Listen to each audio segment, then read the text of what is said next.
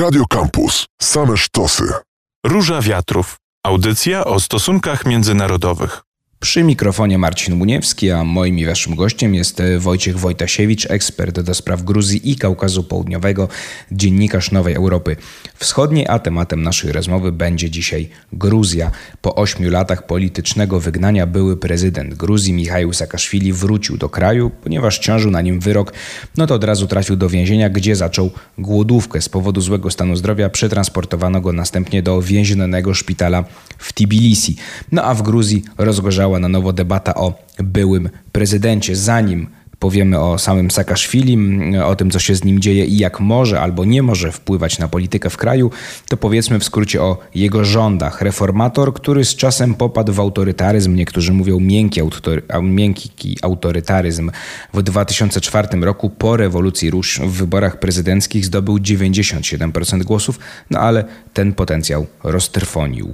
Saakaszwili nigdy nie był demokratą. Od początku, jeżeli się prześledzi różnego rodzaju raporty międzynarodowej organizacji, Sekretariatu Stanu, Stanów Zjednoczonych czy lokalnych NGO-sów, doskonale widać, że sposób, w jaki Michaił Saakaszwili sprawował władzę, nie bardzo miał wiele wspólnego z demokracją. I jeżeli jeszcze w pierwszych latach można było to zaakceptować i jakoś tam zrozumieć z powodu tego, że ta twarda ręka władzy była potrzebna do skutecznego, szybkiego wdrażania różnego rodzaju reform, to rzeczywiście już w tej drugiej kadencji to zaczęło stanowić ogromny problem. I także miało taki skutek, że to, co powiedziałeś na początku, że poparcie społeczne dla prezydenta i jego władzy zaczęło gwałtownie opadać. No ale z tych pozytywów, które tutaj należy... Właśnie, powiedzmy o tych reformach, które Saakaszwili przeprowadził i które do dzisiaj wielu Gruzinów mu pamięta. W 2003 roku, kiedy Szewardnadze został zmuszony do rezygnacji z urzędu prezydenta, Gruzja była określana mianem państwa upadłego. Miała podstawowe problemy z funkcjonowaniem w takich sferach jak pobór podatków, jak wypłacanie pensji dla pracowników budżetówki, wypłacanie emerytur, zmagała się z permanentnym kryzysem gospodarczym, a infrastruktura była w opłakanym stanie, a wysoki poziom przestępczości. De facto Gruzją rządzili tak zwane wory w zakonie, czyli mafiozi de facto. I Saakaszwili przeprowadził szereg reform instytucjonalno-gospodarczo-społecznych w zakresie państwowotwórczym, reformy administracji publicznej, policji, wojska, podatków, ekonomii. Udało mu się pozyskać środki i odnowić infrastrukturę, rozwinąć turystykę. Gruzja została doceniona, te reformy zostały docenione w różnego rodzaju światowych rankingach, pokazujących, jak łatwo i szybko można prowadzić biznes w Gruzji. Oczywiście to także miało swoją ciemną stronę, ponieważ wiele biznesów było zmonopolizowanych, w sensie sektorów gospodarki kontrolowanych przez polityków Zjednoczonego Ruchu Narodowego, czyli partii Saakaszwilego, ale skupiając się na tych pozytywach, rzeczywiście to był ogromny skok cywilizacyjny dla Gruzji. Oczywiście te skutki tych reform, te reformy to był dopiero początek pewnego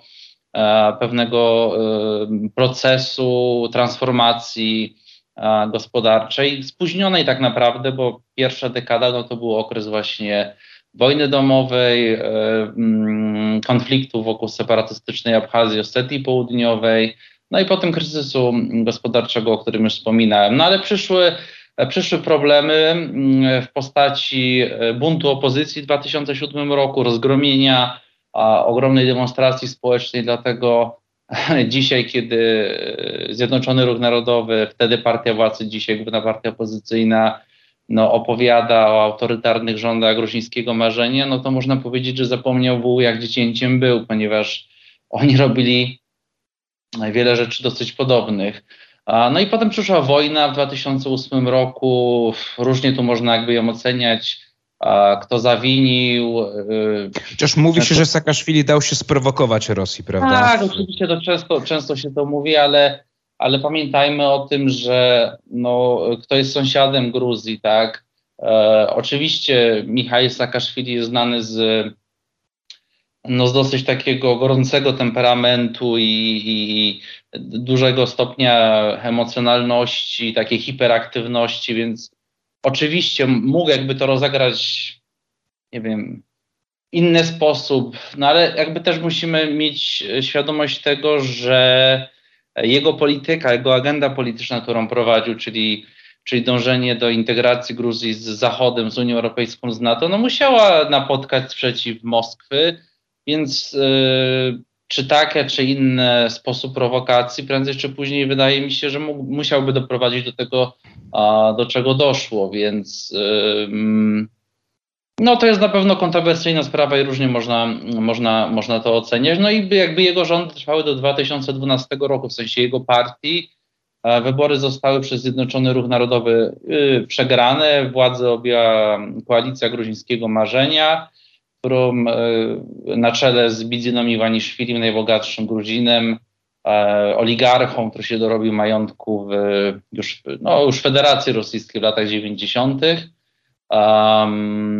Saakaszwili jeszcze rok pełnił funkcję prezydenta, miała miejsce koabitacja i to w ogóle było ciekawe zjawisko, gdyż po raz pierwszy na Kaukazie Południowym po rozpadzie Związku Radzieckiego w którejś z tych republik doszło do demokratycznej zmiany władzy.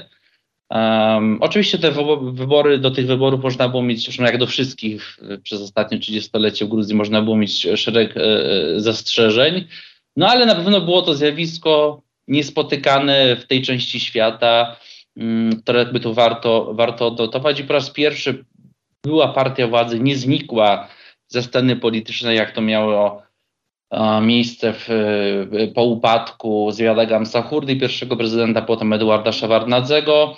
Ta partia przetrwała z różnymi oczywiście problemami, turbulencjami. Istnieje do dzisiaj i jest największą partią opozycyjną w Gruzji. Formalnie na czele tych dwóch ugrupowań Gruzińskiego Marzenia i Zjednoczonego Ruchu Narodowego nie stoją ich założyciele i liderzy, czyli Bidzina Iwaniszwili i Michaił Saakaszwili, ale każdy w Gruzji wie, że są to partie Bidziny i Miszy i oni mają ogromny, nieformalny wpływ na funkcjonowanie tych ugrupowań politycznych. My rozmawiamy o Michaile Saakaszwilim, który do Gruzji powrócił po 8 latach, trafił do więzienia od razu, bo ciążył na nim wyrok, rozpoczął głodówkę, został przewieziony do szpitala w Tbilisi. Kończąc, Wojciechu, już tak krótko ten wątek historyczny jeszcze. Rok 2012, przyjmuje władzę Gruzińskie Marzenie, Saakaszwili zostaje oskarżony, ucieka z Gruzji, żeby nie trafić do więzienia i ambitny i chyba można powiedzieć narcystyczny nie zamierza znikać z kart historii, udaje się na pomajdanową Ukrainę, i tam znowu zaczyna karierę polityczną z przytupem i znów roztrwania ten potencjał. Słów kilka, jakbyśmy mogli powiedzieć dosłownie krótko o jego ukraińskiej przygodzie. Gubernator Odessy między innymi. Tak, musimy pamiętać o tym, że Saakaszwili, zostając prezydentem, był 30-parolatkiem, czyli niezwykle młodym człowiekiem i po zakończeniu swojej prezydentury miał raptem bodajże 45 lat, jeżeli się nie mylę, coś koło tego. Także to nie jest wiek na emeryturę, tym bardziej polityczną emeryturę. Oczywiście jego nikt nie wyganiał z kraju, on zdając sobie sprawę, że najpewniej zostaną mu postawione różnego rodzaju zarzuty związane z okresem jego władzy, do Gruzji opuścił tuż przed zakończeniem drugiej kadencji i tak jak wspomniałeś, pojawił się na Ukrainie, tam jeszcze wcześniej wykładał na jednym z uniwersytetów w Stanach Zjednoczonych, ale tego typu zajęcia nie są zgodne z jego temperamentem politycznym, także tak jak wspomniałeś, można mówiąc kolokwialnie, nosiło go. Na Ukrainie miała miejsce rewolucja godności, władzę zdobyła ekipa Petra Poroszenki i on został zaproszony przez Poroszenkę do przewodniczenia Radzie Reform. I można powiedzieć, że jakby na Ukrainę z nim udała się grupa jego dawnych współpracowników, między innymi Hatia Dekanoidze. Miałem okazję z nią w październiku rozmawiać. Ona jest jedną z liderek Zjednoczonego Ruchu Narodowego i ona w okresie rządów Saakaszwilego pełniła funkcję szefowej Akademii Policyjnej, no i była jedną z autorek właśnie sukcesu reformy policji, struktur siłowych, i za to samo miała odpowiadać na Ukrainie. Potem Saakaszwili dostał funkcję gubernatora Odessy, no ale zaczął jakby działać w tym swoim takim znanym stylu z Gruzji. No tylko region Odessy to tylko część wielkiego kraju, jakim jest Ukraina, jeśli porównamy ją do Gruzji. I także jakby Saakaszwili nie miał tych samych uprawnień, tych samych ogromnych kompetencji, jakie miał jako prezydent w swoim ojczystym kraju. No i po pewnym czasie tych takich sukcesów, bo oczywiście on się wtedy cieszył wśród ukraińskiej opinii publicznej dobrą opinią właśnie jako reformator, jako ten polityk, któremu udało się wskrzesić niejako Gruzję. I tak jak wspomniałeś, on zaczął ten swój kapitał polityczny roztrwaniać z dwóch powodów. Po pierwsze, z powodu braku realnych sukcesów, a po drugie z powodu konfliktowania się z prezydentem Poroszenko. Jemu zostało odebrane obywatelstwo ukraińskie, bo wcześniej przyjął je od Poroszenki. No i dowiedział się o tym, będąc w Stanach Zjednoczonych, potem poprzez Polskę wtargnął na terytorium Ukrainy, ale po pewnym czasie został z niej usunięty. Wrócił na Ukrainę po tym, jak władzę przejął Włodymyr Zełenski. Przywrócono mu obywatelstwo. On został podobnie zaproszony do takiego ciała jak komisja, jak Rada Reform, tak się to nazywało. No ale tam nawet oczywiście pojawiły się pewne spekulacje, że mógłby zostać wicepremierem w ekipie Zełańskiego. No ale tu pojawił się sprzeciw Gruzji, prawda? Tak. Głośno, tak.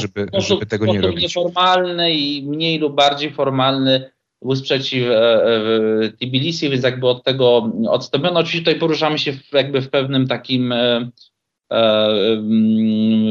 No to są tylko pewne spekulacje, plotki, tak, bo jakby tu nikt formalnie nie zaproponował mu tej funkcji, on też nieformalnie nie odmówił, więc jakby tutaj były tylko pewne spekulacje. Wojciechu, to przejdźmy teraz do sytuacji. On z Ukrainy wyjechał, prawda, no i był w takiej próżni, można powiedzieć. W końcu postanowił wrócić.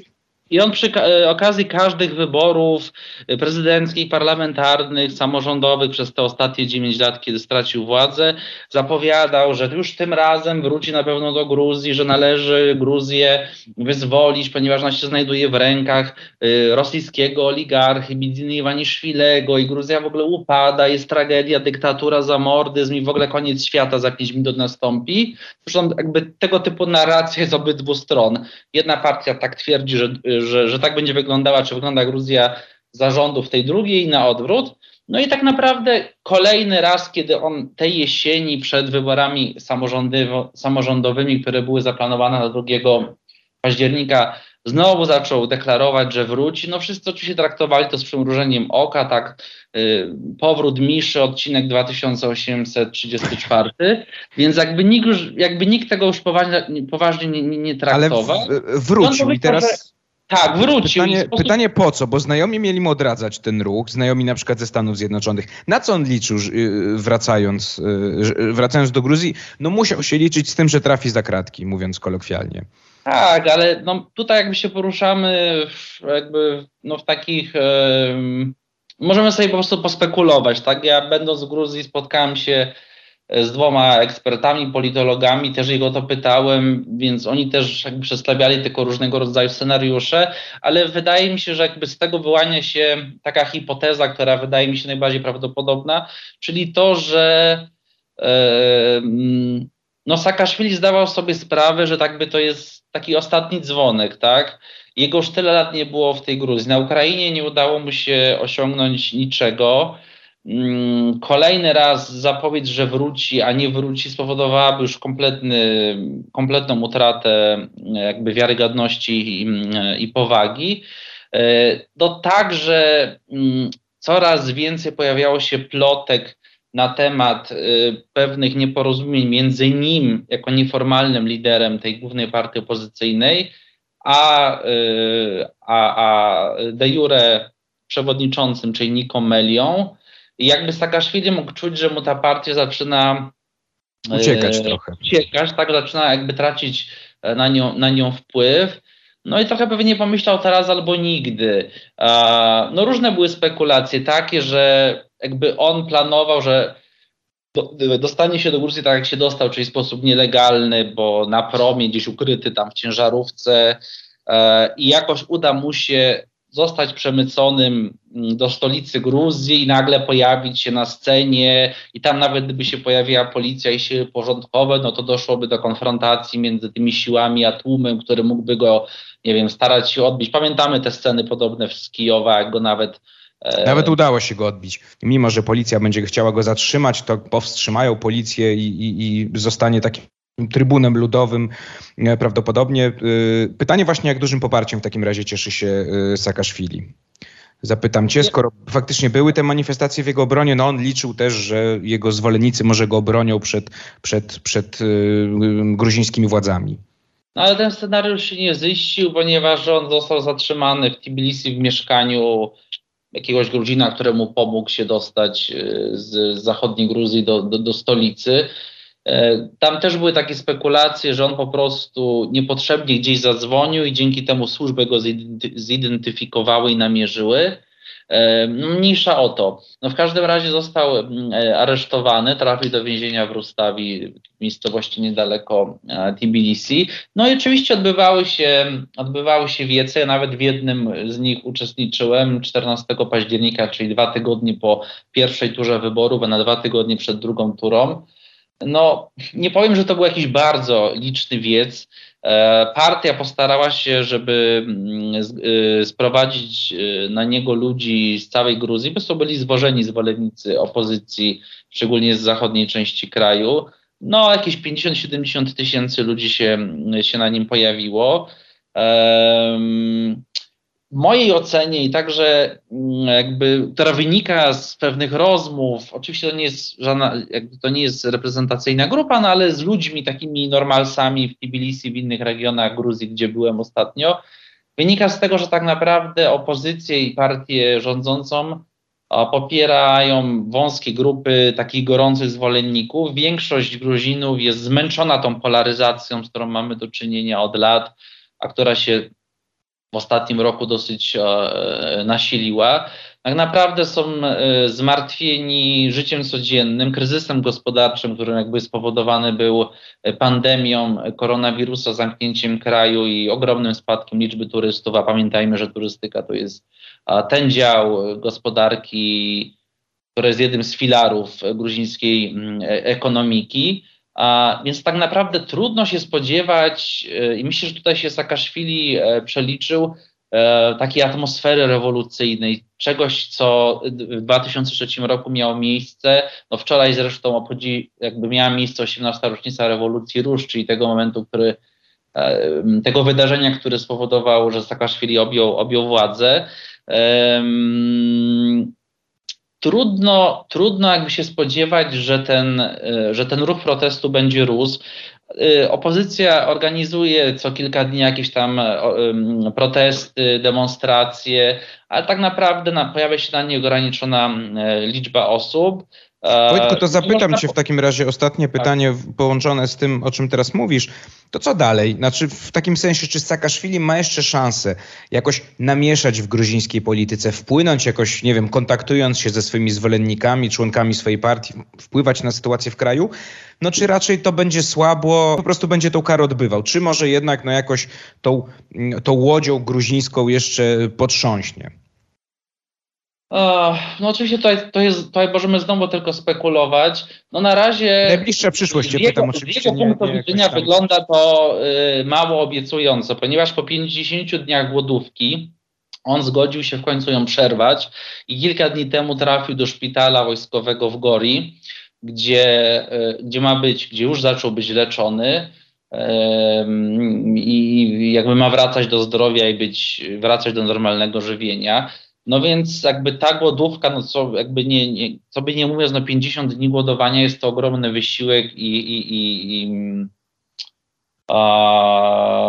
no i problem dla każdego organizmu.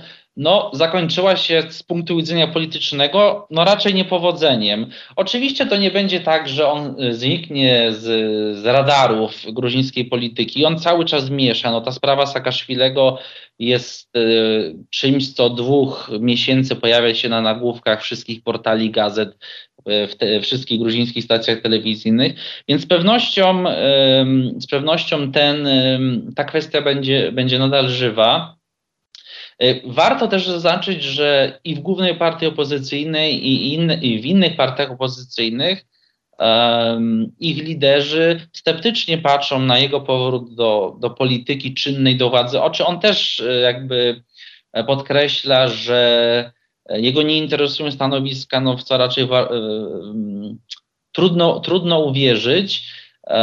Myślę, że istotne, jakby już abstrahując od takiej partyjnej polityki zysków i strat, ale dla gruzińskiej demokracji będzie istotne to, w jaki sposób zakończą się kolejne procesy, które ma wytoczone Saakaszwili, czyli czy zostaną zachowana zasada niezawisłości, niezależności sądownictwa i sądów, czy nie będzie nacisków władzy wykonawczej na sędziów w tych konkretnych przypadkach, zarzutach przeciwko Saakaszwilemu, i myślę, że na tym warto się jakby też skupić i skoncentrować.